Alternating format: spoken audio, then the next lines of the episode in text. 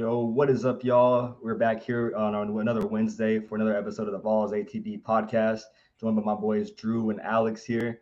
Uh, Lo not here with us this week. She's out of town, kind of living her best life. So we're gonna, you know, dive into some Ball State review. Look forward to the, you know, the second game of the Johnny Majors Classic. Um, you know, everyone's kind of hyped for that. All the energy is there. Uh, obviously, starting off one and zero. Oh, you know, jump in one and zero. Oh, start the season on a Thursday nice crowd at Neyland Stadium. Overall, get the W, 59-10 on Ball State. Drew, how was how was the, uh, your Thursday?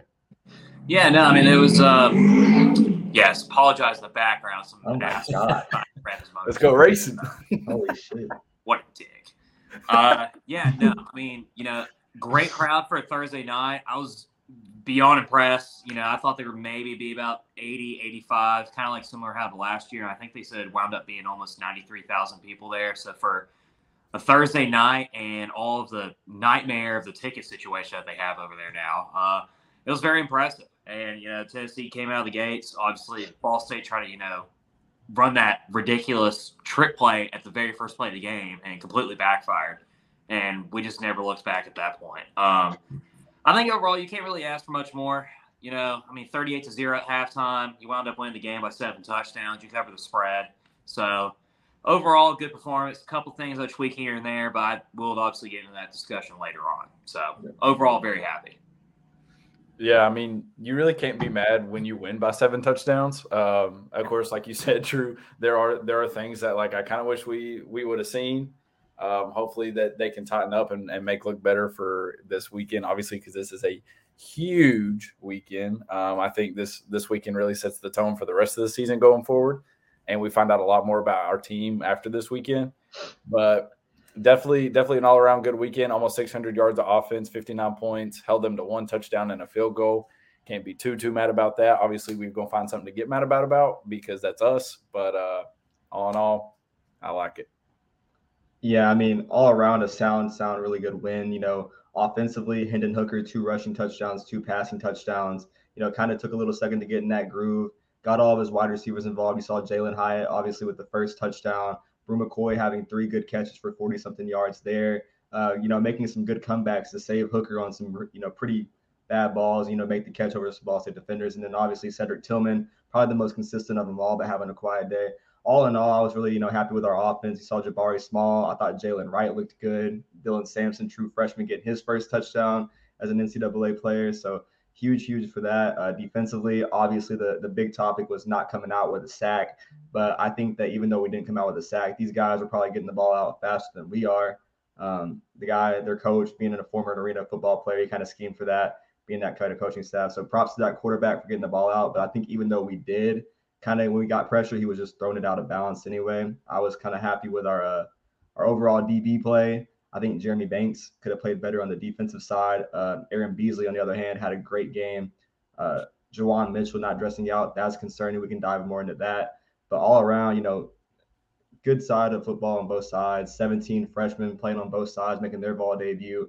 All around a good Thursday night to open up the season. So, yeah, I wanted to ask like both of you guys um, on this one. What was like the one thing that kind of stood out for both of y'all um, that game last Thursday. Like for me, and I mean, it'd be probably kind of a little bit surprising, but for me, it's like how impressive like Joe Milton looked when he came in, in the second half. I mean that that touchdown he had to Jimmy Calloway, that is probably the best throw he's ever had here. I mean, it's one of the best touchdowns, like just pure dimes of the ball that I've seen in quite a while. Um, but you know, I mean, what's what was y'all's take, takeaways? One thing that really stood out to you in that game? You got to over. Yeah, I, I, guess to touch on the Joe Milton part, like not only that, that pass, but then that that one read option run where he had the option and then he cuts back and he goes, you know, 25 yards on a broken play, kind of. That was mad impressive to, you know, change direction in the field, even though respectfully it's Ball State. But to have that kind of change of direction and speed and agility, like we all knew athletically that he's had it, you know, last year before he got, you know, Hendon took over. Joe was on his like crazy on his feet. Obviously, I think this is a better rusher just of how big he is and how powerful he can be. But I think, you know, obviously kind of had to shift to, you know, Dylan Sampson. But then a guy that, you know, made a really, you know, didn't do a lot, but made a really early appearance. Elijah Herring, the true freshman uh, linebacker, he was out there on the first play when Tamarion got that pick. you know, shifted really well. I thought overall those freshmen played great. You had him, Tyre West. So just to see that 2022 class, um, I was kind of nervous to you know hear that that many people are contributing. It's kind of saying like, hey, how bad is our depth for our roster for these you know 17 to 25 kids making this much of an impact? But man, they you know they gave you know 15 to 20 snaps in that first game, which was key. And you know to have that kind of depth you know for the future and what we're building on, that was you know really good to see in my opinion. So. Yeah. So I'm gonna go. I'm gonna go with a little uh, a little hooker TD. Um, one where he rolled out to the left, he extended the play, and crossbody throw to Walker Merrill in the back of the end zone. Honestly, we were sitting here talking about Hyatt and Keyton and McCoy and Tillman, and we were talking about all the games that they were going to have. Left Walker Merrill off that list, and then he goes and gets a big touchdown right across the middle. And honestly, it's it's so impressive to me to watch a right-handed quarterback roll out left, throw it across body, and throw a dime right on the money, hit him in the chest just a beautiful throw. And honestly, those types of throws make you excited for what else is to come. Obviously, there were times when Hooker was a little bit off and Milton was also a little bit off. But again, it's still game one. Uh, but even though, even with all of that, game one, we were still had we still had our clicks on offense, and we still had times where we looked unbeatable. Um, and I think it was more of we held ourselves back at times, and it was Ball State actually stopping us. So that's also really encouraging going forward. But yeah, no, I just love that pass across the middle, across body as well. Yeah, no, that was that was a good point. Actually, I kind of somewhat remember that touchdown, um, but oh, I did watch highlights. I mean, you know, that's the thing though. Like he's made such a huge improvement on those, like you know, just awkward throws, rolling out of the pocket. I mean, compared to last year, especially, you know, mm-hmm. and I think it just shows. I mean, I, I think it shows how you know how great the staff is, especially Josh Heupel, to show that he can have those improvement at the quarterbacks. I mean, you know, I think probably as far as one-two quarterbacks, Tennessee probably has the best. I mean, I never had any worry whatsoever of Joe Milton being in there like last week. Granted, it was Ball State, but like, dude, I mean, like they yeah. just skip a beat. I mean, you know, at least with your backups and your third strings, you kind of slow down things a little bit. But like, I mean, they were just running the same pace as you know as they were with Hooker out there. So yeah, it's just exciting to see. It's a very exciting time here at Rocky Top. I guess, I guess I kind of touch on that, you know, improvement from last year. You know, kind of last year that throwing the run to Javonte Payton in the end zone. I forgot which game it was where he just mm-hmm. missed him, but you know he was wide open. And then this year to see him roll out to the left, you know, cross body like that, make a crazy throw to Walker Merrill that kind of got slept on. That was crazy to see. And then you know to touch on the quarterbacks, we played four quarterbacks: Joe Milton, you know, Hendon Hooker, Tayven Jackson, and Navy Shuler even got in there. And you know we still put up 59 points and had a crazy offensive game. So to say like even though we stopped the pace, probably like even the third quarter after the first drive, and then we still put up you know 59 points. Obviously the turnover on you know Tayven Jackson's first drive that wasn't really his fault. Just kind of seeing those young guys get in there, but man, like all in all, man, to see that you know translate onto the field of you know guys in the first year, their first like real class, that was crazy to see because you saw it. You know, offensively, defensively, you know, defensive line with Tyre West and Jordan Phillips. It was just, you know, crazy to see. But we didn't let up even with our younger guys in there. So yeah. Another thing I really liked is that um, I had to go back and look at this, but we pitched the first half shutout, 38 zip at the end of the first half. And yeah. also, I'm pretty sure y'all have seen that video of Heupel. Um, yeah. I don't know if it was before game or at halftime, but either way, it still got my blood boiling when he's like, "Don't look up at that damn scoreboard. Like you just keep going. It don't matter who's in front of you. Just keep playing." So just just knowing that like at any point in time, like yeah, we pull up to Ball State and we do expect to win that game by multiple touchdowns. But when your coach got that type of fire and that type of energy for that game, that just gets you excited for the rest of the season going forward. And it showed. I mean, yeah, we had our lulls in the first half, but then again, like we like we were saying last year, the second quarter was a big problem, and we ended up scoring outscoring them twenty one zip in the second quarter. So again, is that a thing, or is that to say that that's what's to come for the rest of the season? I don't know. We'll figure it out, but it's definitely promising early on. So also let's let's flip that question. Oh wait, sorry, do you got something to say, Drew? Oh no, no, no. I was gonna say, I was gonna say, let's flip it and say, what would you like to see improved or changed going into the Pitt game? Uh, oh no! Well, I know what he's gonna say. I mean, dude. I mean, name secondary. I mean, like you gotta oh. say it. I mean, you gotta like, say it specifically.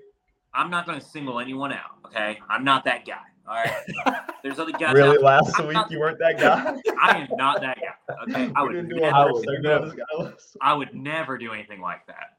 But I saw I saw you get called out by somebody on Twitter for your take last well, week. Well, we're, we're not going to give him the fame that he wants. So we've already done that for us. So, um, but in all seriousness though, like it has to be the secondary. The one thing that was a takeaway for me is that even though they only had one touchdown, only held to 10 points, we covered the spread, they were far too easy just driving down the field, getting six, seven yards pass. I mean, John Paddock got over 250 yards of passing. We should not have the quarterback for Ball fucking State throw two over 200 yards against us. Okay. I mean, th- this man never even th- threw a touchdown in his entire career at Ball State until last Thursday. And now, did he throw one? Yeah, he did. He did. He I don't did. even remember. Almost I, ran I for was, one too, but he, I was, he, I was uh, probably gone yeah, by it- then. it- Oh, I was at the game, but I was gone. But Yeah, I mean, it was it was like with about eight minutes left in the third quarter. I mean, he, you know, I think it was like fifty nine to seven at that at that point. Okay, But, but- he threw one in. I mean, and you know, I know that like we were playing very vanilla because we don't really want to show anything towards Pitt this weekend, and I trust Tim Banks and Rodney Garner to have a few little tricks up their sleeves, you know, and see those improvements. But that was my one big take takeaway, and you know, I was originally going to say the defensive line just because we didn't record a sack, but you know after watching that game again the other day, I mean, they were getting the ball off in less than two seconds. I mean, Yeah. John, you know, the quarterback was freaking terrified for his life every single time because the offensive line was collapsing. So I can't give them too much hate, but the secondary, I mean, they got stepped up. I mean, this, Willie Martinez and the boys have got to get shit together. I mean, like, I, there's no other way to describe it. I guess I guess I'll counter that. I mean, not really counter it, but like to point out also with the DBs, like you said, they were throwing it in 0.2 seconds, and they were also throwing it negative two yards. So it's kind of hard, to, you know, like playing how far off our DB was playing. I don't know why they didn't press. Maybe we just didn't feel comfortable with it, or was trying to, you know, learn some things and not give anything up. But you know, giving them that space, obviously the arena football background for their head coach, you know, playing that factor, playing quick, obviously scouting like they did all off season, you know, playing with that speed. You know, I guess it translated on the field also in their game plan. But um, all in all, can't really be mad. Can't be mad at the D line either because you know I think Rodney Garner probably is pissed, even though understanding that they still got work out there. I thought the edge rushers were good. And it was still good, good to see like young guys like James Pearce and Joshua Joseph are two big edge rushers from last year's class. They were getting you know pressure in that first game, even though granted, again it's Ball State. But I guess my thing that I would say that I want to see get better would be Jabari Small. I think I don't know. I just I feel like he could have played better. I feel like because he was kind of making um, there was a lot of you know runs where he just ran to the outside and kind of got stalled there for a little bit. Uh, he did have some good flashes and good cuts, but you know finally taking that running back one role, you're not going to have Jaylen Wright to you know go 50-50. It probably has to be like 75-25 or you know maybe 60-40-20 or whatever, 60-25, 15, whatever with you know Dylan Sampson. But I just thought that you know he probably could have cut up a little better and probably had that you know bigger you know role. I know he's gonna have a chip on his shoulder. The quote you know this year, uh, talking about last year's Pitt game going into this week was talking about having that chip on his shoulder. So I expect him to have a huge week two game. But I think that if you get that from you know a guy like that, you can have that three rotation, three headed rotation. That'd be my biggest preference right now for the offense. So Speaking, I got I actually got one for offense and defense. One thing that came to my mind for the offense is that I don't know if y'all picked up on this, but no tight end recorded a catch on set or a Thursday. So I, as much as we were talking about uh, Princeton Fant and Jacob Warren, I I think the tight ends have to get involved because that opens up a whole other wrinkle in our offense. That op- opens up more weapons that you got to worry about. Obviously, right now we've got receivers and we've got running backs and we've got a quarterback. If we throw in a reliable tight end option in that in that fold, that just makes us that much more dangerous. We got to get them involved. I will say Milton did overthrow uh, was Hunter Salmon. Yeah, Hunter Poor- Salmon poor for a kid, touchdown. That's fine. You know, we kind of used to that, but like he, like y'all said, he did play a great game and he had a, a dart to Keyton across the middle. So you miss some, you make some. That's all right, whatever. But still, tight ends got to get involved. Um, and then yeah, I'm I'm with you, Drew. I was going to say the D line. I I was pissed about that for a minute, um, talking about the no sacks, but then I went back and looked, and we only gave up 74 rushing yards, uh, 2.7 yards a carry. But Mhm. then on that back end, we gave up 270 passing, uh, about 10 yards of completion.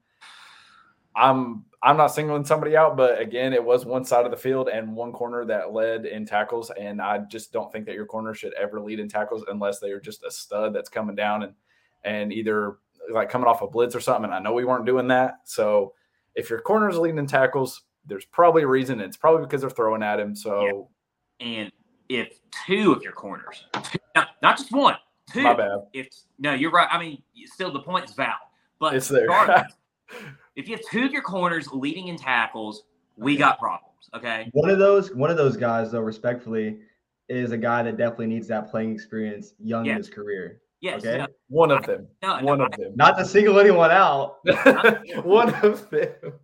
Of course, not not to single anyone out. We would never do such a thing at the show, obviously. but never on Right. purpose. We hold ourselves to a much higher standard. that. but give that give that specific individual that you did mention on you know without putting out his name Mhm. you know he is transitioning to a different position this year and it you know and the coaching staff does have a lot of faith in him on progressing and getting better and better i mean so there is hope on that end it is ball state but for the rest of the boys i mean my god guys i mean like we we got to get this situated by saturday like i mean I will say i'm terrified will, in that Yeah. respect the energy though, just like overall, I guess to kind of recap it, the energy overall, obviously seeing it on the SEC network uh, last night with Heupel, you know, at halftime, but also seeing the team in general and how they were kind of playing off. Even when the young guys got in, I thought like all the older guys, the veterans now on this team were, you know, still intrigued and playing, you know, kind of watching those young guys, seeing those guys that they're coaching up at practice, like they're going to be the future of this program. That was great to see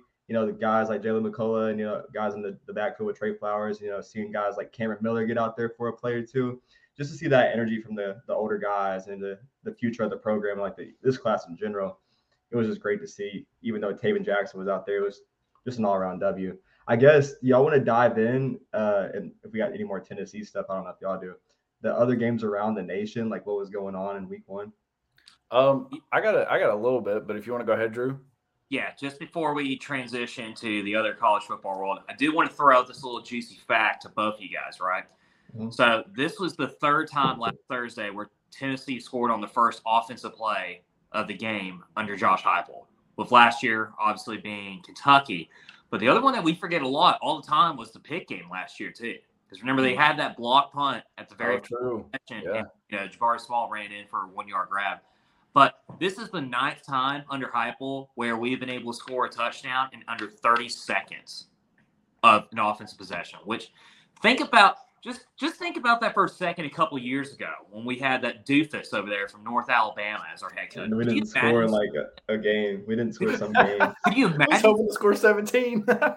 We'd be, I mean, we'd be thankful to hit the 20s. I mean, much less scoring a touchdown under 30 seconds. So it just shows like how, I mean, like we already know how fast this offense is, but the fact that we've already scored nine touchdowns within the past year under 30 seconds, I mean, that is just insane. And it's kind of like what, uh, you know, Pittsburgh's defensive line coach said Mm. earlier today that like they have it down to like science. Heupel, you know, and the staff does as far as the as far as this offense goes on just how fast it is. So it's just exciting. I mean, it you know, it's the only team that I've ever seen in my life where like I couldn't even like go and get a beer while the game's going on because I was afraid I was going to miss a touchdown. Like that's just how fast it is. So overall, though, I think we could all be excited about you know last Thursday's performance. Great crowd. It was also forgot to mention how beautiful was it that they lit up the Vols letters. I mean, that was Oh my that was crazy. that was so that was crazy. I got That chills. in person, I got like I got so chilled because they did it with the "Light It Up" song, and like I was like kind of waiting for it. They didn't do it on the first drop, and then the second drop when it came on, everyone saw that first V light up, and the Yeah. crowd is like shook. Like everyone got loud. It was crazy. And like for the first time in a Vols football game, I didn't see like half the crowd get up for a halftime. Like everyone was locked into their seats, waiting for that moment. And like even on the field, the uh, the Pride of the Southland forming the the letters too. That was all W's. So in person, man, it was just great to see. I can't wait. I hope they do it every night game. I think our Akron's a seven o'clock game as well. Mhm. So that's going to even be a, a nice scene too, going into heading to the Florida week of front undefeated. So also it was a little weird seeing the new jumbotron. I'm not gonna lie, I like I love it like, though. it was like I mean it's beautiful. I mean the whole entire party deck is amazing, very impressive job that they've done. But not gonna lie, it was a little natural for me over there at Double L last Thursday just to naturally just turn around and like go look at the jumbotron again. and Like, see something. Yeah. yeah, exactly. Like oh wait a minute, it's right here. So Yeah. yeah. I didn't have to break my neck to turn around and M. You know, yeah, yeah, then one of, one of them like, hey, Oh, what's God. what's that? man. yeah. I also point out too, man. I don't know how many people. Low literally had like 20 people come up to her in the span of like pregame to like the whole game. That that woman's famous in the Vols tailgate. Like, nice. don't even know how. very Hey, They talented. don't have halftime show. Speaking keep- speaking of stats too, is uh, I saw something that was like, I think this is the fourth time in Heupel's tenure at Tennessee that he scored 50 or more points in a game.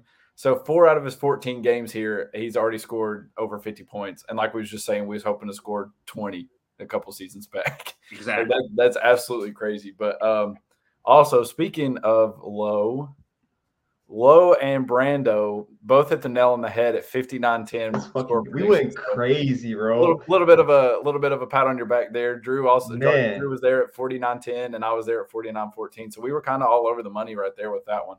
We all thought they would cover the spread, which is a good thing. Me and Low were in our bag, bro. I don't even know how we did it.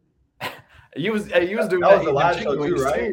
Yeah, I know. I know she, that's when she got mad that I copied her thing, but I don't know, man. I just I just felt 59-10, bro. It was just it was right. No, y'all went nuts. Y'all went nuts there. So shout out, shout out y'all. Everybody's wanting to know we're all safe right now. So moving hey, right along. I, I know it doesn't count for an extra point, but getting it on the money, man, I feel like you know I just don't want to do that punishment. I'm not trying to go out in public with no doll. Just, yeah, I mean, I've already uh, I've already had a discussion of that with my girlfriend, and uh, it did not go well. Uh, let's, oh just, let's just say that she's really hoping that I do not lose this competition. oh, I'm kind of honestly like I wouldn't I wouldn't mind it. I I, I think you I think you just got to wear it. Honestly, you just got to accept it, and the yeah. more you embrace it, the better it is. So take it to you know take her a nice lovely dinner at the Olive Garden. You know, I mean, Red Lobster. Red Lobster. You know, feed her the cheddar biscuits or the breadsticks at all. I mean, I'm sure she would enjoy it. So.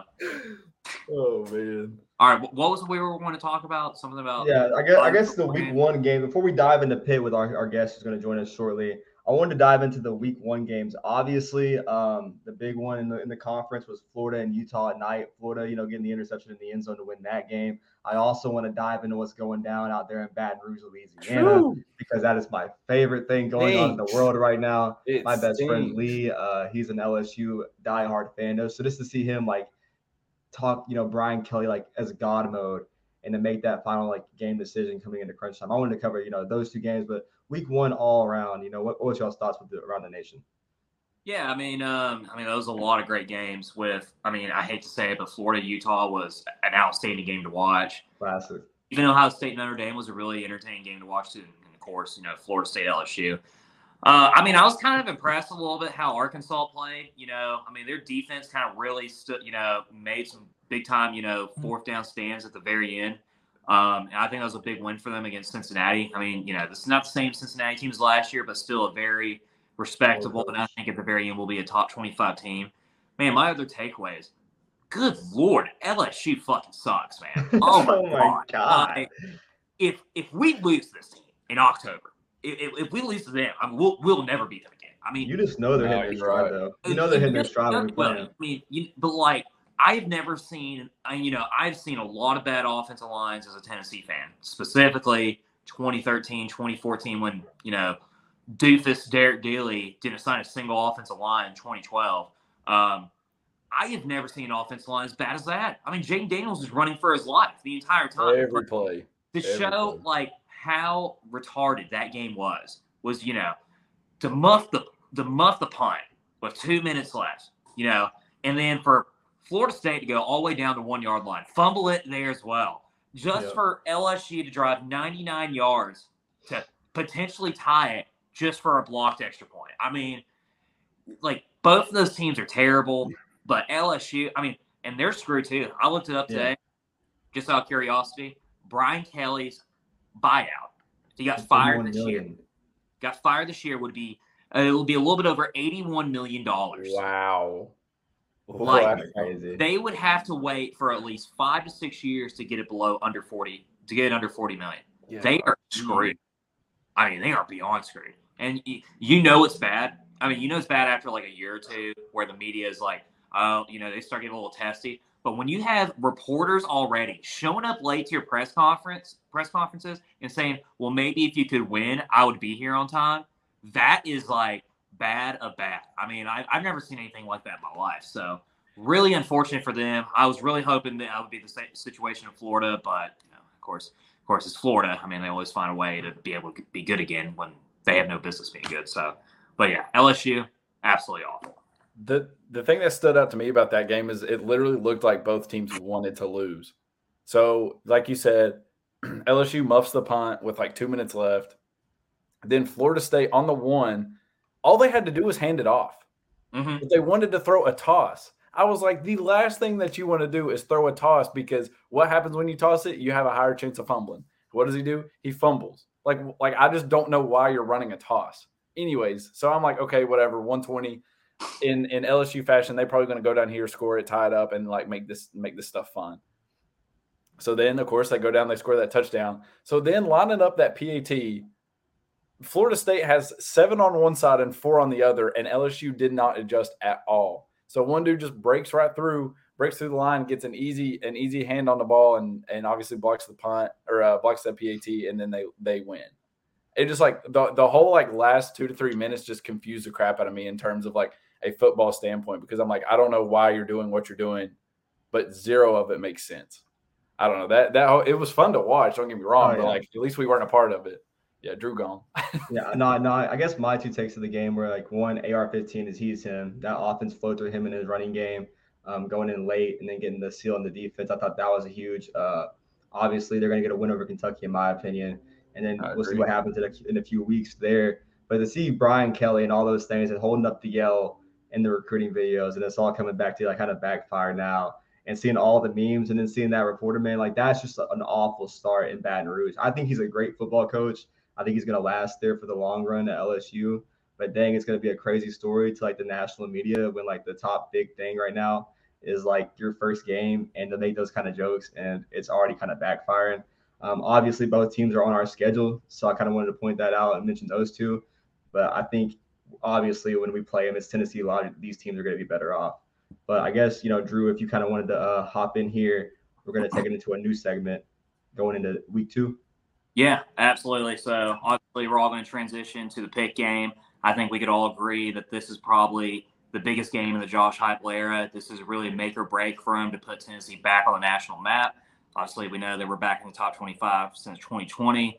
But to give us a little bit more insight about Pittsburgh and what's going going on over there, uh, we got Carl Ludwig from Pittsburgh Sports Now, who covers Pitt football and recruiting.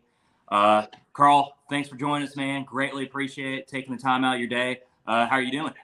Yeah, thanks, guys. I appreciate being on tonight. It's a pleasure to talk some SEC ball tonight. I know it's the first uh, ever SEC opponent at Acrisure Stadium, so that's a gonna be a blast on Saturday. Wow, I didn't really know that. I didn't know that either. Uh, first off, how hard is it for you to call it Acrisure instead of Heinz? I mean, well, I, I, still I, I, I find myself almost every day going, I'm heading down to Heinz. Uh, Acrisure Stadium today. It just it, it feels wrong. It, it feels wrong. Uh, I, I, mean, they paid for it, they earned it, but like it feels wrong still. It just seems odd to like you know just to have the acronym for your stadium now known as the ASS. I mean, yeah, I mean the players embraced it. They call it the AC. Uh, I'm I'm not sure how I feel about that yet, but I mean, make the most of what you got, I guess. I mean, Acrisure Stadium not the best name, but the act could be worse, I guess. You know, it's no Heinz Field, but right. I mean, we gotta move on, I guess. Definitely doesn't roll off the tongue for sure, but to take it in a little bit more of a serious conversation, though, I mean, this is a really big matchup. Two top twenty-five teams. Obviously, Johnny Majors Classic. Got to pay homage to one of the greatest coaches in Tennessee history, and I'm sure you could argue the same with him at Pitt as well. Um, Vols being a six and a half point favorite going in, which I think we could all agree is a little bit surprising. I mean, I I wouldn't really put any money on that whatsoever personally, but you know there is a lot of questions about Pitt. So give a little bit of rundown for us and our listeners as well about what should we expect. What is you know what are the takeaways from Pitt's big win over West Virginia and like the areas of concern as well for you. Yeah, absolutely. So obviously the big news is obviously the with Kenny Pickett gone, Jordan Addison's gone. I mean that's if you, lo- you lose, you lose the a Heisman third place finisher and a Biletnikoff winner. The offense is going to have some issues, obviously. But Pitt did reload. They got uh, USC's Kedon Slovis, who is a starter now. They uh, brought in a freshman All American in Akron's Konata Mumpfield. They brought in a former Vol in Bub Means, who went to La Tech. He's here now. He's he a, he's a big role in the offense. Uh, and they brought in Frank Cignetti Jr. Um, as the new offensive coordinator. He spent the last two years at Boston College, and uh, his offense is really more run emphasized than the old offense under Mark Whipple. Um, not to say that it's a run heavy offense, but it's more balanced. Um, I think, I think we all know Kenny Pickett. The offense ran through him. He he it was his offense. He threw the ball when he wanted to. um, and it worked. It was if 40 points a game, you can't argue with that. So it's the offense now is different, obviously, but um, it's more balanced. Uh, against West Virginia, it was about even the split with uh, running and passing. Um, they tried to establish the run early against West Virginia, and it didn't quite work out. Um, the offense really was kind of uh, it wasn't it didn't really click until the fourth quarter. Mm-hmm. Um, it was more of a more of a filling out process throughout much of the game, where it was kind of just Frank Cignetti trying to find out what he had in his players and what they what the players had in him, and it really didn't click. I mean, they scored 38 points, so it wasn't all bad, mm-hmm. but it didn't really click until the very end of the game there. Um, and I think against Tennessee, we're going to see a new offense again. I mean, the the offense against West Virginia, they tried to establish the run, and it'll be the same against Tennessee. But I think we'll see more of a passing attack against Tennessee. Um, I know Tennessee lost some cornerbacks; they had the same safety duo from last season, but I think we'll see much more of a emphasis to push the ball downfield this week. I mean, they have some talented pass catchers. They have a good tight end. The O line is had a tough week against West Virginia, and they have a, a hunger to kind of push back and prove that it, that was a, a blip on the radar. So I mean, the offense is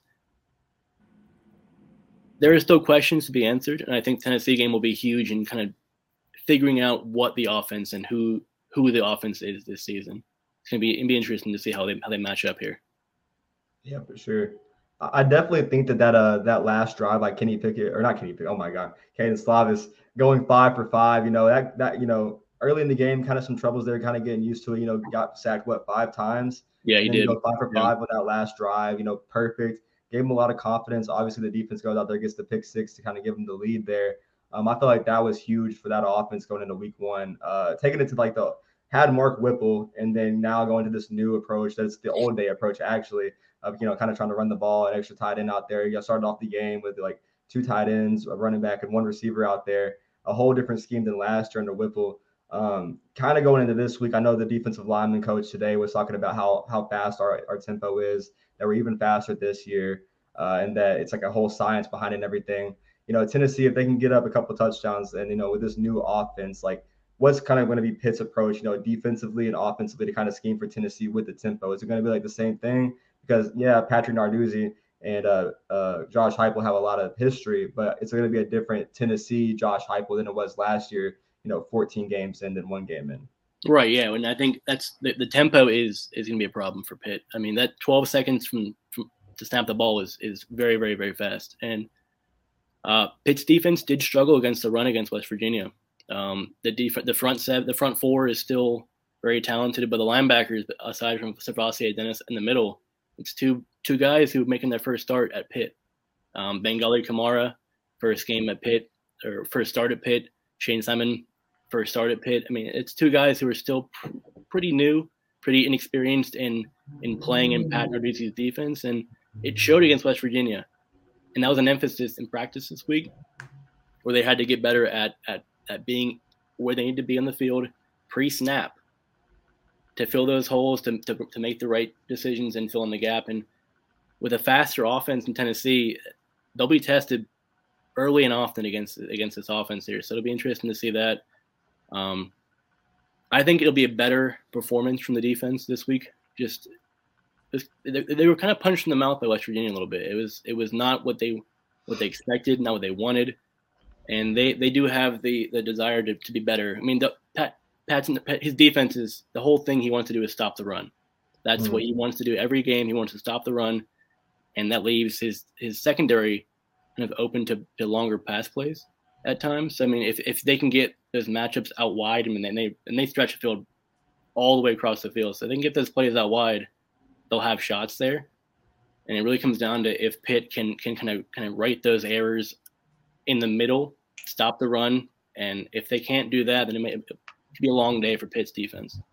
Yeah, I, I, guess my whole thing on that before I let Alex, you know, jump in here was that every meeting, you know, with Narduzzi and Heupel, it's been that Heupel's had actually less yards, surprisingly or not, with how he kind of goes out there and throws the tempo out at everyone else. It seems like Narduzzi kind of has like, you know, a way to kind of get better and better each appearance what they have. But then last year also the first time playing Tennessee, it was Joe Milton out there. And there was a lot of missed opportunities that could have put, you know, Tennessee up early. So I'm definitely interested to see how that kind of rolls with it with the new approach with the pit offense. And if Tennessee like does get up early or vice versa with how like it'll help if Tennessee's down early and you know Kedon Slovis goes out there and just balls out or they get up early and the run game does get started because I know y'all returned like what three leading rushers or three best backs last year. The, so four, the top four backs are all back. Yeah. Yeah. So I definitely expect you know Tennessee having trouble on the D line, trying to find their identity at linebacker. I definitely expect that run game to at least be alive. Um, definitely you know a smash mouth matchup going into the second half of Johnny Majors Classic. So, Alex.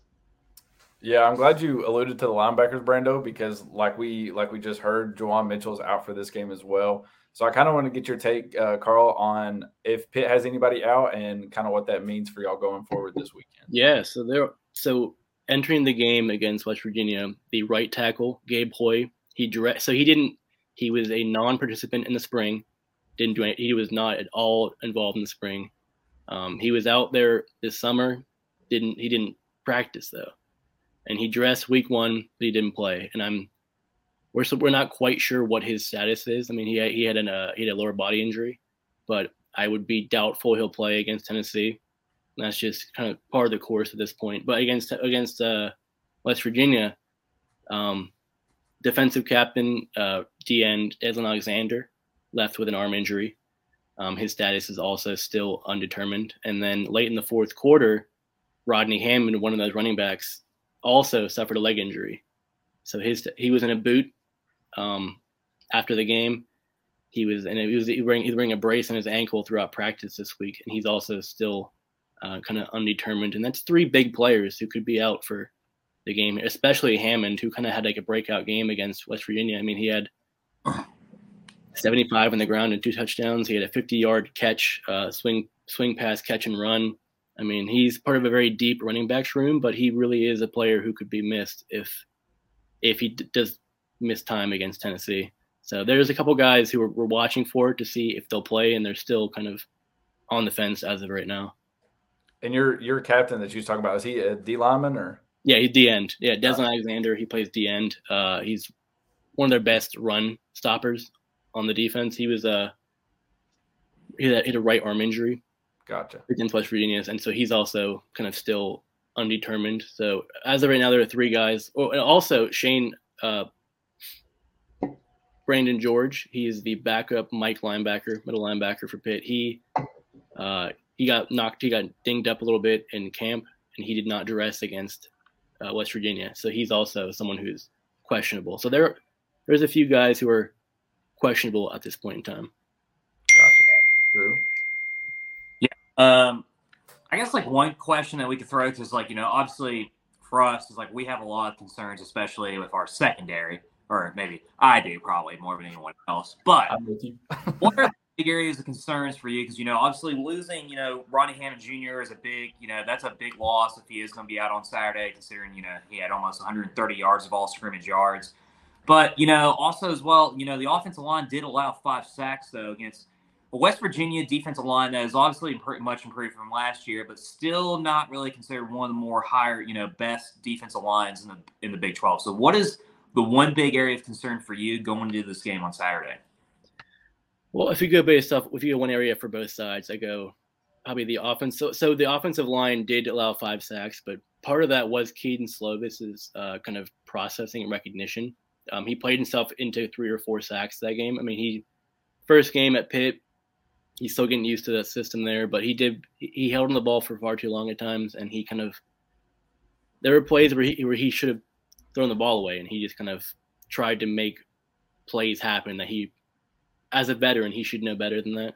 And it there there might have been some some receiver errors down the field. There might have been some miscommunications there, but the line was was definitely not what it should be uh, against West Virginia, and and they know that the the whole thing from the from Coach Dave Borbely, the line coach, was the standard was not met.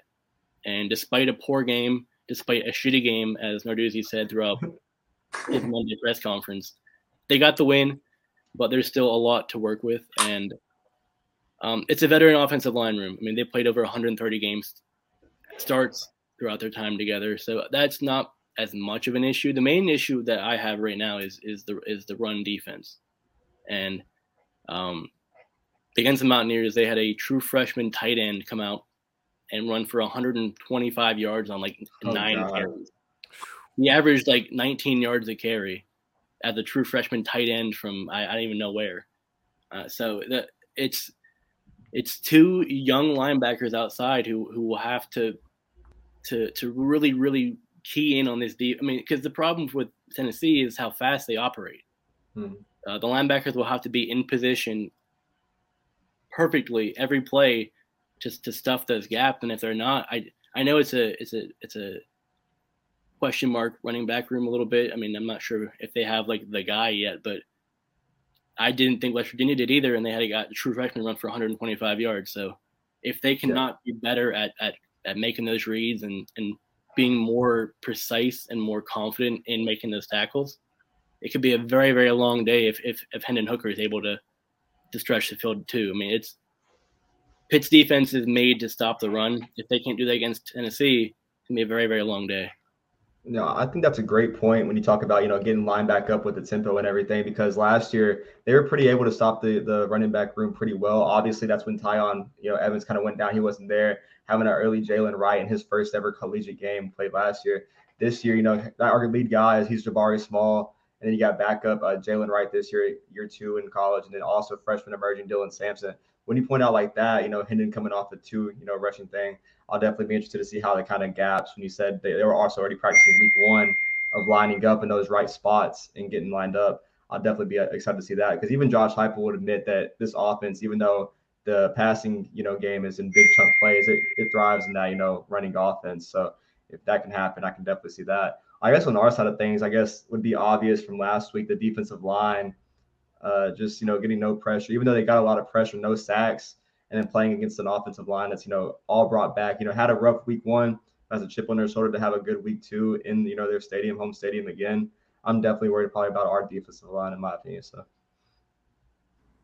Carl, I got a question for you. Do you think uh, coming off like an emotional victory like West Virginia, do you think there's any going to be there going to be any kind of hangover for y'all going into uh, hosting us this weekend, or do you think y'all are just going to be ready to play from the jump? Well, that's been a problem in the past. I mean, look at last season especially. They beat last year after the win in Knoxville. They come back and they lose to Western Michigan. Uh, they beat Clemson at home, lose next week to Miami. So there, there is a precedent of of winning these big games, and then kind of blowing it the next week. And that's been that's been discussed, it's been talked about. I mean, consistency, uh, playing the right way, looking at every opponent as a chance to go one zero. I mean, they're saying all the right things after after practice, after games, but until you come out and do it and prove that you that you won't suffer. I mean, they they've learned. They've had chances to learn. Last season, they had two chances where they, even against Tennessee, they had a chance to come back and and beat Western Michigan. It didn't happen. So it's a very veteran team, and a lot of veterans were there last season to, to learn the lesson. But until they can prove it and bounce back from an emotional week one win against Tennessee at home this time, even, uh, you, just don't you don't know. Um, obviously, they're aware of it. They've discussed it at length. They know what, what what's at stake here. I mean, this is a, a win here uh, against Tennessee. They could, they'll, they'll be borderline top ten in the country, and then they have a very easy ACC schedule after that, where their real next real test is the last week of the season against Miami. So a win here sets them up for a potential dark horse playoff run. As crazy as it sounds. So I mean, they, they know what's at stake here. They know that they've had this chance last season as as early as last season, and they couldn't do it. So it's that, that's a that's a that's a major test for Pitt this season to test the resolve, to test their consistency. So it'll be very interesting to watch on Saturday. Oh man, yeah, I, I love Pat Narduzzi. He kind of had him fired up. You know, the press conference already. You know, coming off that huge backyard brawl win, and then also you know talking about you know going into this week. You know, kind of you know getting the locker room fired up with how he talks to him, and you know kind of degrade them and make them get more out of them. I think y'all also had a lot of help from the uh, the stadium. You know, I forgot already the name. I can't pronounce. It. I always want to call it Heinz Field. Acrisure, uh, yeah, yeah, Acrisure Stadium. You know, it was you know like 75, 25 Pitt to West Virginia. It kind of felt like the lower bowl was really crowded with Pitt fans uh, fired up from everything you kind of see on the camera. Uh, West Virginia kind of up there, you know, more in the upper section, but still kind of showed out all around. Though the, the crowd was pretty fired up. I guess this week the main talk on the Tennessee kind of side of things. I don't know if you have any input on this or not, but you know that the allotment that was kind of offered at Tennessee after last year, they what it was like a crazy like 2,200 seats they got uh, offered y'all in the lower bowl. I think it was like 400 in the lower bowl for our band mostly, but like most of the top was like up top. Is that kind of like what like Pitt does, like with like big games, like environment games, like opponents coming in, like yeah, yeah. I don't think there's any any slight Tennessee or anything. I think it's just kind of the way they operate with their ticketing.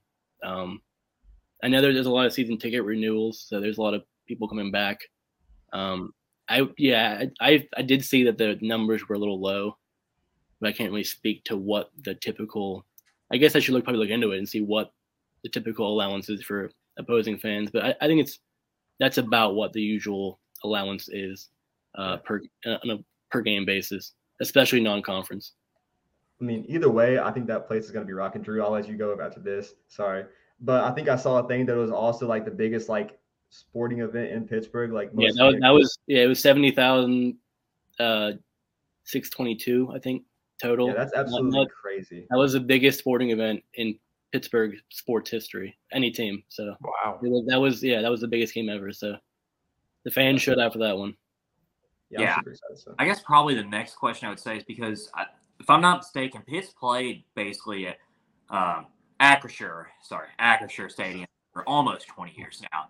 Has Pitt like? I mean, just because I we don't, a lot of us don't really know much about Pitt football and really anything outside of the SEC. If we're going to be honest, um, have they like have they ever thought about maybe having an on-campus stadium or having their own stadium or like what's that kind of situation? Yeah, I mean they used to have an on-campus stadium that way back in the day, and then they played at Three Rivers for a little bit. And um, the on-campus crowd is definitely a very very vocal contingent.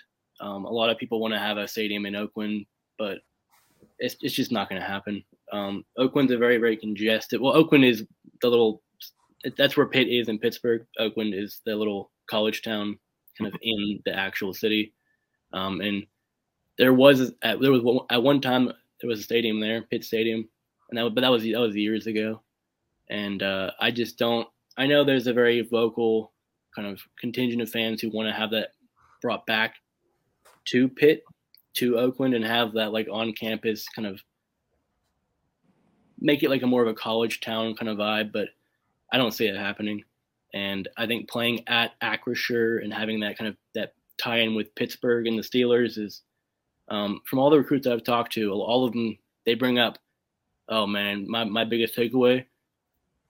I watched the Steelers practice. I saw I saw Steve, I saw Mike Tomlin, I saw Najee Harris, and the, the, the recruits they, the recruits like that. Yeah, they they like having that proximity. They like having the same name recognition as the Steelers do and that doesn't have much to do with like, the, the, stadium rights or anything. But that's that's definitely something that that, that recruits look into. The the fan base might not like that at times, but it's not high. Uh, Heinz Field, Acrisure Stadium is not that far from Oakland. It's yeah, yeah it, I definitely just, think it's a good fit. Yeah, I mean, also as well. I mean, that's a huge recruiting tactic, especially to have Kenny Pickett to play for the Steelers as well. That yeah, that's definitely uh, uh, that, that was that was a kind of perfect storm there with Kenny Pickett for sure. Yeah, absolutely. I guess also the other thing is, and I, Carl, you got to give me your general honest opinion on this. All right, like you know, you could tell us you think it's going to be like 90-10 Pitt fans. I want I want the honest answer from Carl. What do you think the ratio is going to be between Pitt and Tennessee on Saturday? Uh, well, just based off of what we saw from from last week, it was about 80 20 75 25 i'd probably go 90 10 I, I do i'm not sure i'm not sure how well tennessee fans travel. I can't i haven't watched oh. i've never i've never really seen it in a tennessee away game personally but i mean i'm they'll have a they'll have a, a presence there i'm sure. Uh, i'm just i've never seen tennessee at an away game carl i'll be honest with you if we yeah. on the moon i'm pretty sure we'll be able to get 5000 people on the moon like that's that's how ridiculous this fan base is. But I, I, you know, I'm very jealous of a lot of people that are be able to go to make this trip. I mean, I had this on my bucket list for years. Just unfortunately, just couldn't make it happen this year. But being able to watch the Vols play, you know, in Acrisure, home of the Steelers, it's going to be like an unbelievable atmosphere. And obviously, it's going to be great exposure for both programs, especially being on on three. Yeah, yeah, long time three thirty game on ABC. It should be a perfect day for it too. I think I last oh, yeah. it was eighty degrees and sunny at kickoff. Should be a, it should be a perfect game for it. Absolutely. I think all the eyes in the nation will be on this game because I saw that the uh, it's on ABC, but the CBS game, the uh, ESPN game, and the Fox game, it's just like not really that much competition for the uh, the 3:30 slot. And then also, I think ESPN's having tennis on. So I yeah, yeah, they're having, eyes, they're having tennis on during this. Yeah, I saw that. I saw that tweet. So all eyes are going to be on this Tennessee pick. Everyone's game. watching this game for sure. Yeah, everyone's saying Kentucky Florida is the best top 25 matchup. I just think that's a mid matchup. I think this is obviously the best matchup for week two, in my opinion. Obviously, got Alabama, Texas there, but Tennessee Pitt, Johnny Majors Classic, kind of the finale. No more scheduled games for this kind of thing, and then also honoring honoring the the great Johnny Majors, man, the guy that you know put both teams on the map and changed the trajectory in full. So wouldn't be here without you know the great Johnny, and I'm super excited, man. I guess the final thing I want to get from Carl just his overall prediction for the game. Obviously, it's okay if you homer Pitt. I know you think Pitt's going to win. I'm kind of nervous because last time on the show we had a guess and I predicted someone to win, we definitely lost to Purdue. So I just want to get your kind of take on the final way out. Yeah, I mean, I've gone back and forth a bit uh, on this prediction. I think my final prediction for this game will be 41-31 Tennessee. I think I think Tennessee pulls it out. I think it'll be a high scoring game. And they cover the spread. You take us covering the spread. Oh my god. Spread's at minus six and a half. I think this is this is Pitt's toughest game of the year, in my opinion. Wow. Tennessee Tennessee right now is built to beat Pitt. Man, well, that, play, play the game in November. Maybe maybe it's a little different. Right. As of right now, Tennessee is is built to to their offense is probably just too fast and too quick to keep up right now with with the way Pitt is still kind of moving along with the with the install of the new players and the new offense. So 41 31. You want to you want to counter that, Drew, and say Pitt wins? I mean, you know, Carl, I was ready to argue with you immediately, but I I'm left speechless over here. I, I'm, I, you know, I don't. What do you have? What, what, what's your score prediction? I mean, I don't know if we're going to cover the spread. I would, you know, I think I said on our kickoff show, it was a few weeks ago. I think I said 38 32 or something similar like that. 44 38. 30, 34 38. 44. 44 38. Yep. Yeah. I would still say we'd probably score. I think it's going to be a very high scoring game. I, I just have zero faith in our secondary, and our linebackers still got a lot of room for improvement.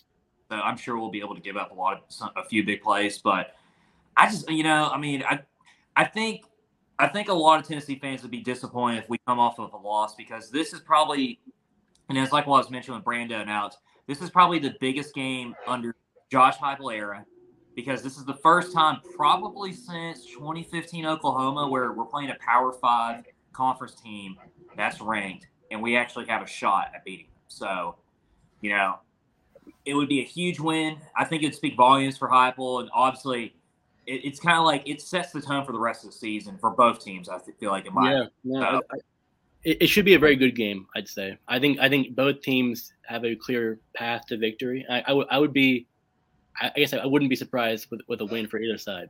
Right. I think, both teams have their chance to get to the win.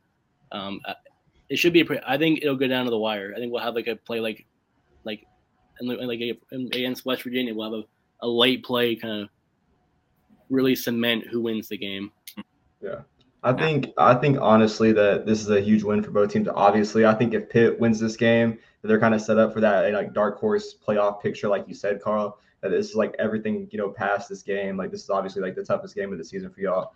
But I think also for Tennessee, it's kind of what's going to make us, you know, jump as a program in the recruiting rankings and also as a football program as a whole under Heupel. Like getting that nine and three, it's personal this year. Like you have to do that and make that year with all the depth you're going to lose after this year. I think it's going to be like a huge, huge win. I'm very curious to see how the first quarter, you know, goes on with Tennessee having the biggest gap in first point, uh, first quarter point differentials. Um, last week left a lot of you know points on the field in, in Neyland Stadium. I can sure I want to see like how Hendon Hooker goes out there and balls. Obviously, all new Hendon Hooker playing against a very experienced Pat Narduzzi defense. My Instagram, uh, I think I put my prediction was uh, 42-31 on the Ball Scoops Instagram, so I'm going to stick with that 42-31. I think Pitt scores in this defense. I don't think the defense is there yet, but I think they get that late stop that's going to, you know, maybe stop and get that, you know, 11 point or 10 point win. So I think I'm going to take the Vols. Yeah, reviewing reviewing the scores from the the preseason show we had. Um, Drew, you had 44 38. Brando, you had 42 24. Low also had 42 24. And I went more conservative. I went 35 31. I actually do kind of now looking at it, I feel like offenses are going to kind of blow up more in this one than than I kind of predicted earlier. So I could see it going into that 42 38 range, something like that. But I do think the Vols win, and I think we just we have to win this one. Um, Pitt had their season last year. um, I, th- I, think it's fine. It's fine that we get a turn, but I, I do think that this game, like you were saying, Drew, it definitely sets the tone for the rest of the season. I think winning this game puts us more on our way to our ceiling of nine and three, and then if we lose it, it pushes us more to our floor of seven and five. So I mean, like like you said, I, you can't repeat it enough. This is game is very important for Heupel's tenure here, and it'll either make or break it. It won't make or break his coaching job. I will say it will. It will definitely help the argument to keep him or turn the hot seat on. Um, so it's definitely important. It's important for both sides, but obviously Pat Narduzzi didn't he just sign an extension recently? Yeah, he's he's there for a while now. Through uh, I was gonna say so he so he's fine. So he's still got money coming in. He's got a job at the end of the day. Heupel's still working for his, but um, yeah, I would love to see the Vols go on the road and get a big top twenty-five win on Saturday. Absolutely. Well, Carl, it was an absolute pleasure. Thanks for talking to us. Uh, this was, I mean, this was awesome. You know, it's always great to get, you know, the opposition's, you know, insight, what their viewpoints are, and what they see as Tennessee as a whole. So we greatly appreciate uh, you taking your time of your day, join us here for a little bit, talk a little football, and hopefully, uh, who knows, maybe, hopefully, we'll have another Johnny Majors Classic in the next few years. So absolutely, yeah. Thanks again, yeah. guys. Appreciate it. Yeah, yeah, sure. absolutely. Looking forward to Saturday for sure. Oh yeah. Yeah. If y'all want to go follow Carl, it's uh, at Ludwood Carl eight on his personal. Also, you can follow uh, Pittsburgh at, uh, Sports Now at PGH Sports Now. Um, I love everything Pitt's doing. I love the connection with the Johnny Majors thing. I think Narduzzi's a hell of a coach. You know, winning the awards for his defense, it's not no coincidence, and there's no coincidence that he's been there six years. I think the ACC, after watching Georgia Tech, Clemson's kind of wide open. I think a huge year could be at stake. There's a lot of unhidden talent on that Pitt roster, just because of you know Kenny Pickett, you know, Jordan Addison leaving. I think this team is definitely a dark horse. And uh, Carl, thank you for joining us, man. Obviously, like Drew said, great to have that opposition, you know, insight. But hopefully we can do it again sometime, maybe meet in the bowl game, or hopefully this continues on the road. So appreciate Absolutely. you for joining us, man. Yeah, thanks, guys. Appreciate it. Wow. That was uh that was all.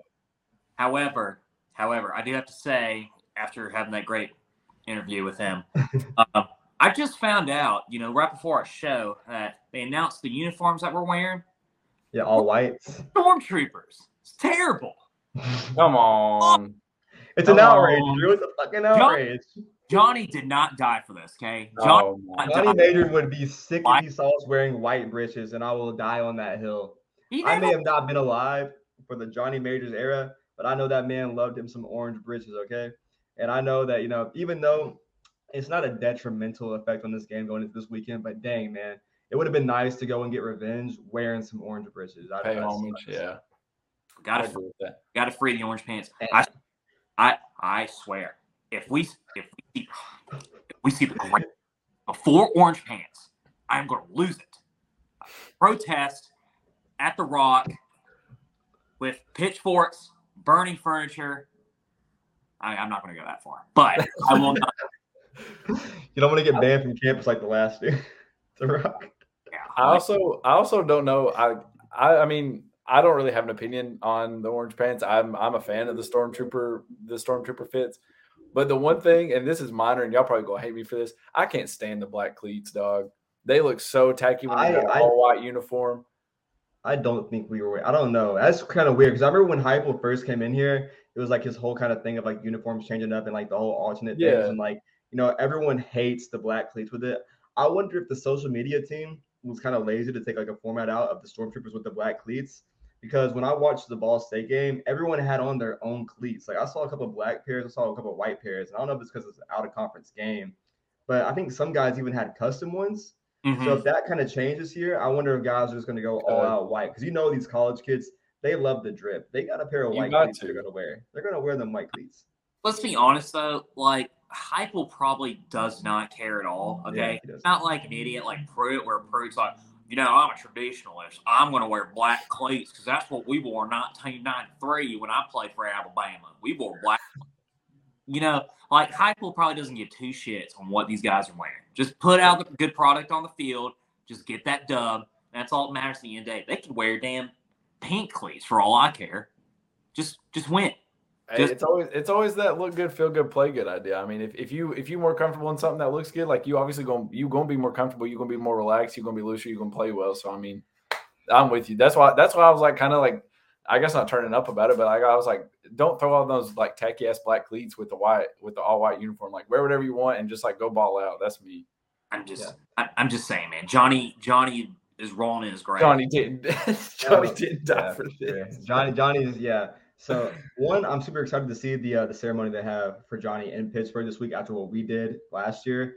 Uh, two, I guess uh, I want to give everyone the option. We have seven, you know, YouTube viewers. I'm not sure how many on Twitter. I want to get everyone the option. If you want to comment in the comments before we kind of get off here, uh, you know, comment some Q and A, kind of discover that. I wanted to ask uh, Drew and Alex, you both, um, Carl, you know, getting off. What was your biggest takeaway? Because for me, it was kind of the injuries. It was more than I thought. I obviously heard about the edge rusher. I've heard about you know the offensive linemen's kind of being banged up, and you know all those starters in the rough week they had. But that linebacker thing, you know, you know, not you know learning how to line up and everything like that with the tempo. How many times last year against South Carolina, Missouri, did we see guys not lined up where Tennessee went out there and put up 45, 60 points? That's going to be huge for this offense. Last year, you know, it was Joe Milton. This is Hendon Hooker, who's going to be locked in. It's personal for Hendon. You know, he's not only played these guys here at Tennessee, but at Virginia Tech. He's one and two against them now. I think he wants this win. Josh Heupel wants this win. What was y'all's kind of biggest takeaway from Carl? Yeah, you know, the big surprising thing for me is I thought he was obviously you know, naturally going to be like, oh, the offensive line because we allowed five sacks. But for him to say that like the run defense is a major concern, and for them to like allow a freshman tight end to run 125 yards on them is like mind blowing. But you know, it, you know, I was thinking about that as he said that. You know, this is that is where where whether Tennessee's going to win this game or not. Because you know we still, I mean, and they're they're small questions. I mean, we we can all agree that there is talent in our running back room, but this is, I mean, this is the moment for Jabari Small and Jaylen Wright as well, big time, that they come up to play against a big time opponent and take advantage of their weak run defense. Because if we don't take advantage of that, I know their secondary is not very good, but they still got a really good defensive line that's going to put pressure on Hooker, despite having Deslin Alexander out for the game as well. So they it all comes down to our offensive line. If they're able to hold up and allow to have those open holes for, you know, Jaylen or Jabari or even Dylan as well to be able to get that big 15, 20, 30 yard run. So um, that was probably my biggest biggest takeaway from it. And I mean, I mean, guys, let's let's be real. You know, like we're gonna whip their ass. All right. Like I'm not, you know, I was trying to be humble towards Carl, but like we're Oh my god. We're Listen, I think I think as I get closer to game day, it's probably gonna be more and more closer for me.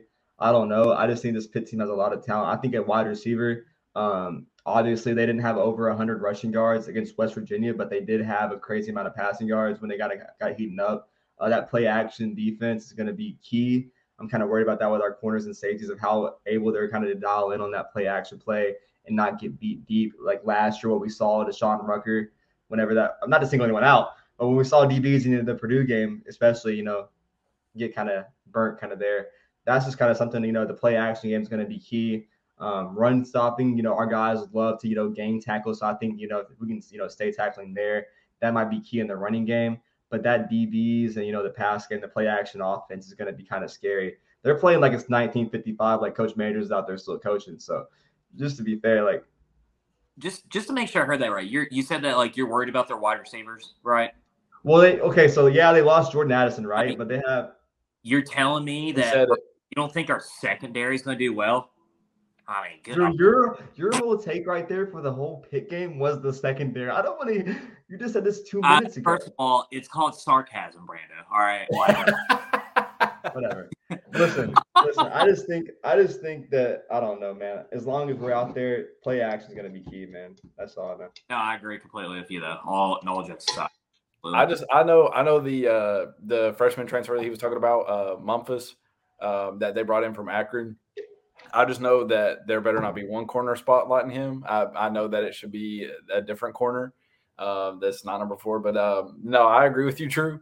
Um, I I was also kind of keying into the whole the freshman tight end ran for 125 yards, but also kind of also bind into that problem of like their linebackers weren't getting lined up if their if their defensive captain can't go, who's probably the one out there getting everybody lined up and getting everybody under control after a big play, or maybe he's the one like setting the tone himself by by making a big play himself. That will even just throw their defense more into like more uh throw another wrench into their problems of saying like, dang, like now who do we look at? Like our our leader's not out here. Like who are we supposed to look at? Like we just all run around like chickens with our head cut off, and then before you know it, there's there's two or three more offensive plays right at you from the Vols offense. So I think that if if Hooker can extend plays with his legs, if he can be a threat on his own in the running game, because he only had 13 rush yards against Ball State. But if we get more quarterback design runs, if we get Jabari a little bit more active, uh, keep, keep Wright as active as he was, then I think I think the ball's gonna be just fine. Y'all goofy. My cough, Drew sneeze, bro. Like, what the fuck? nah, I'll give credit to Hendon. I'll give credit to Hendon, man. Even though he had 13 rushing yards, two touchdowns. Um, my biggest thing for Hendon running the ball last year, a lot of the times he didn't know how to make the read. You know, being the first year in the Heupel offense, kind of early. You know, in the Ball State game, even though it's respectful, like again the fifth time, it's Ball State. This guy, you know, he was watching the linebackers, watching the edge rushers, and he made the read to kick the ball. You know, Jabari would have got smacked. And you know, last year there was a lot of games where you know fourth and short, third and one, where we didn't get that first down. And Penning, you know, get his legs going you know, that knee's finally healthy after the Ole Miss game last year, even faster this year. I think, you know, Pitt game will definitely see some running. I think that just how they're going to play and line up kind of deep to kind of cover up their missed gaps and, you know, play with that uh, offense and, you know, give up like short plays. I think that's going to give Hendon the ability to kind of run as well. Um, you saw what Joe Milton did to him last year, even though he over, you know, missed some balls respectively. You know, he also got some really good rushing guards. It was great on his feet. So definitely excited to see that. But I mean, Boys, big game on Saturday, 3:30 kickoff on ABC. First time the Vols have been on ABC since the battle at Bristol back in 2016, which is crazy to think. I'm thrilled to death.